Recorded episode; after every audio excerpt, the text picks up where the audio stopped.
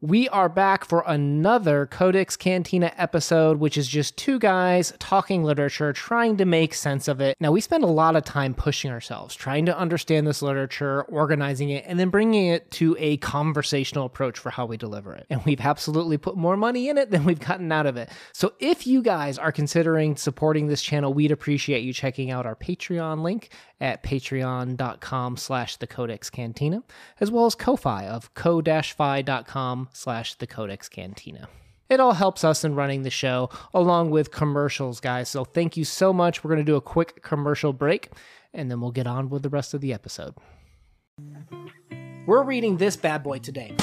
Anna karenina one of the most well respected and well loved books of all time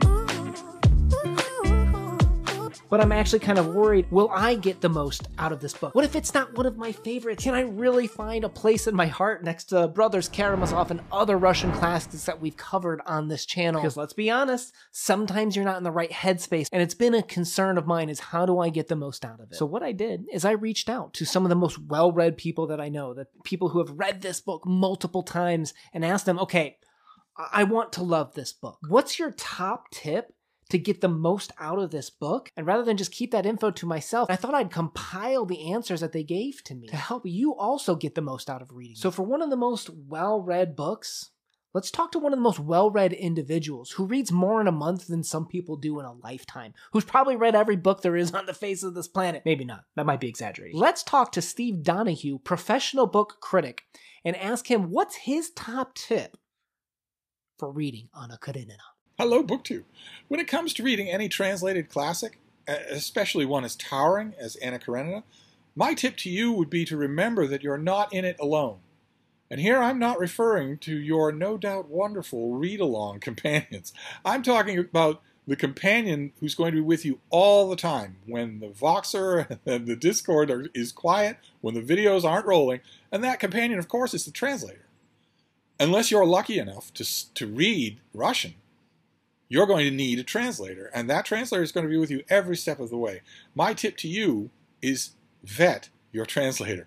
Go to your bookstore, go to your library, go to electronic samples online, and try out a whole bunch of different translations and pick the one that suits you best. Don't go by any critic, even yours truly, telling you X, Y, or Z translation is the best. Instead, pick the one that you like reading the most because you've got a long haul for a great book that translator is going to be with you every step of the way. So that's my tip. Vet your translator. And the most important thing, don't feel embarrassed. If you've asked this question before, it's a perfectly legitimate question.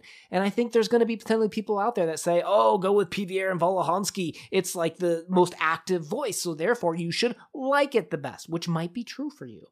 For someone like me, it actually didn't work for me in some of the translations. I was not a Pevear and Volokhonsky fan for what they did with with Anna Karenina.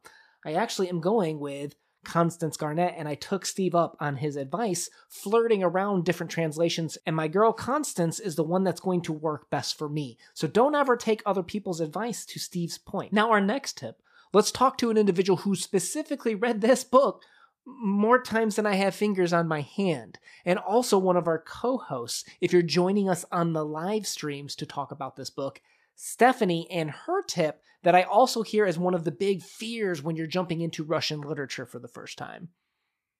Hey everyone, it's Stephanie from Miss Richards Reads, and I'm here with one of my tips for reading Anna Karenina.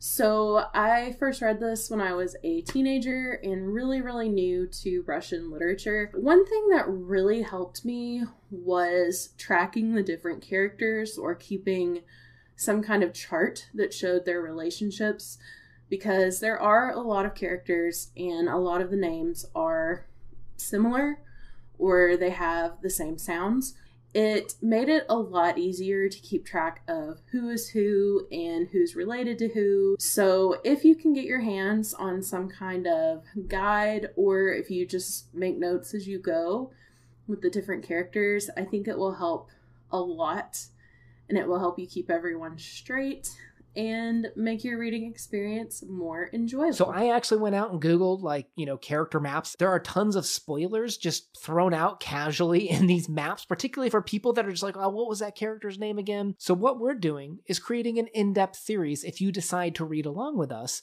we'll have some character maps and some of the plot summaries just for those sections, and we won't have read ahead, so there's no way that we could spoil it for you in a sense, uh, to make it a little bit safer for you when you're trying to kind of grasp with perhaps a larger cast of characters and perhaps a naming system that you're not familiar with. Now, for our next tip, we get a two for one with everyone's favorite Russophile podcast, Tipsy Tolstoy. We've had them on this channel before. They do nothing but cover Russian literature. Let's hear what their top tips are since we get the two for one with them.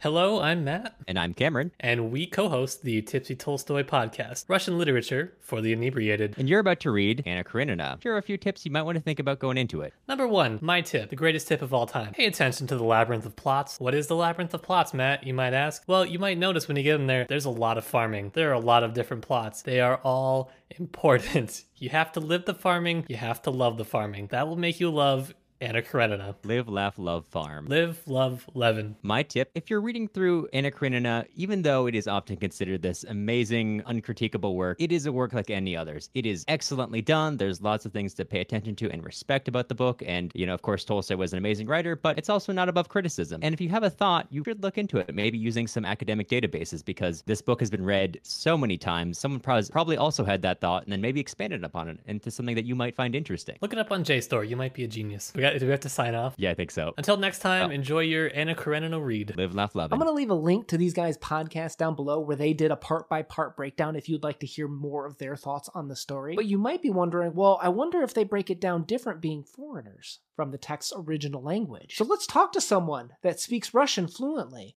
and is of the culture to know a little bit more, maybe some things that we don't pick up on. Let's head over to find out what Sophia thinks. I'm going to give you a tip on how to avoid one of the greatest pitfalls of reading. To get someone's point of view, you have to stop defending your own one for a second and Thankfully, fiction is a safe environment for that. When you go back to the chapters you didn't quite get, when you're in a different mood and maybe more willing to see, you can notice things that weren't there before.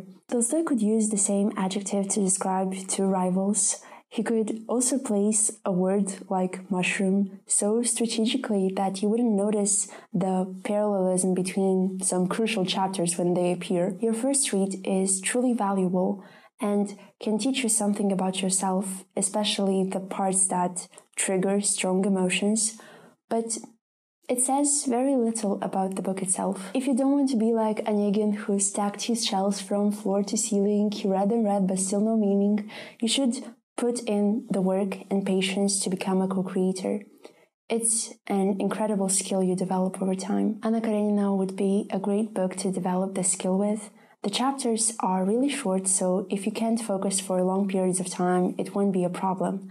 But when you are reading, make it count. Yes, even the dialogues that at first glance seem to be relevant only for 19th century Russia. In short, to get the most out of Anna Karenina, pay special attention to strange details, reread, and try to distinguish between the novel and your projections. She's led a masterful chapter by chapter breakdown of this text. I'm going to leave a link down below where you can go check out her talks on this. Whether you're deciding to join us on the part by part breakdown with the character maps and the chapter summary so that you don't get spoiled, or you read it on your own, we wish you the best of luck for what is one of the most beloved classics of all time. I hope these help you guys get a little bit closer to pulling the most amount out of this classic for your reading. As usual, like, comment, subscribe, playlist down below. We'll catch you guys later. Una out. I will love you.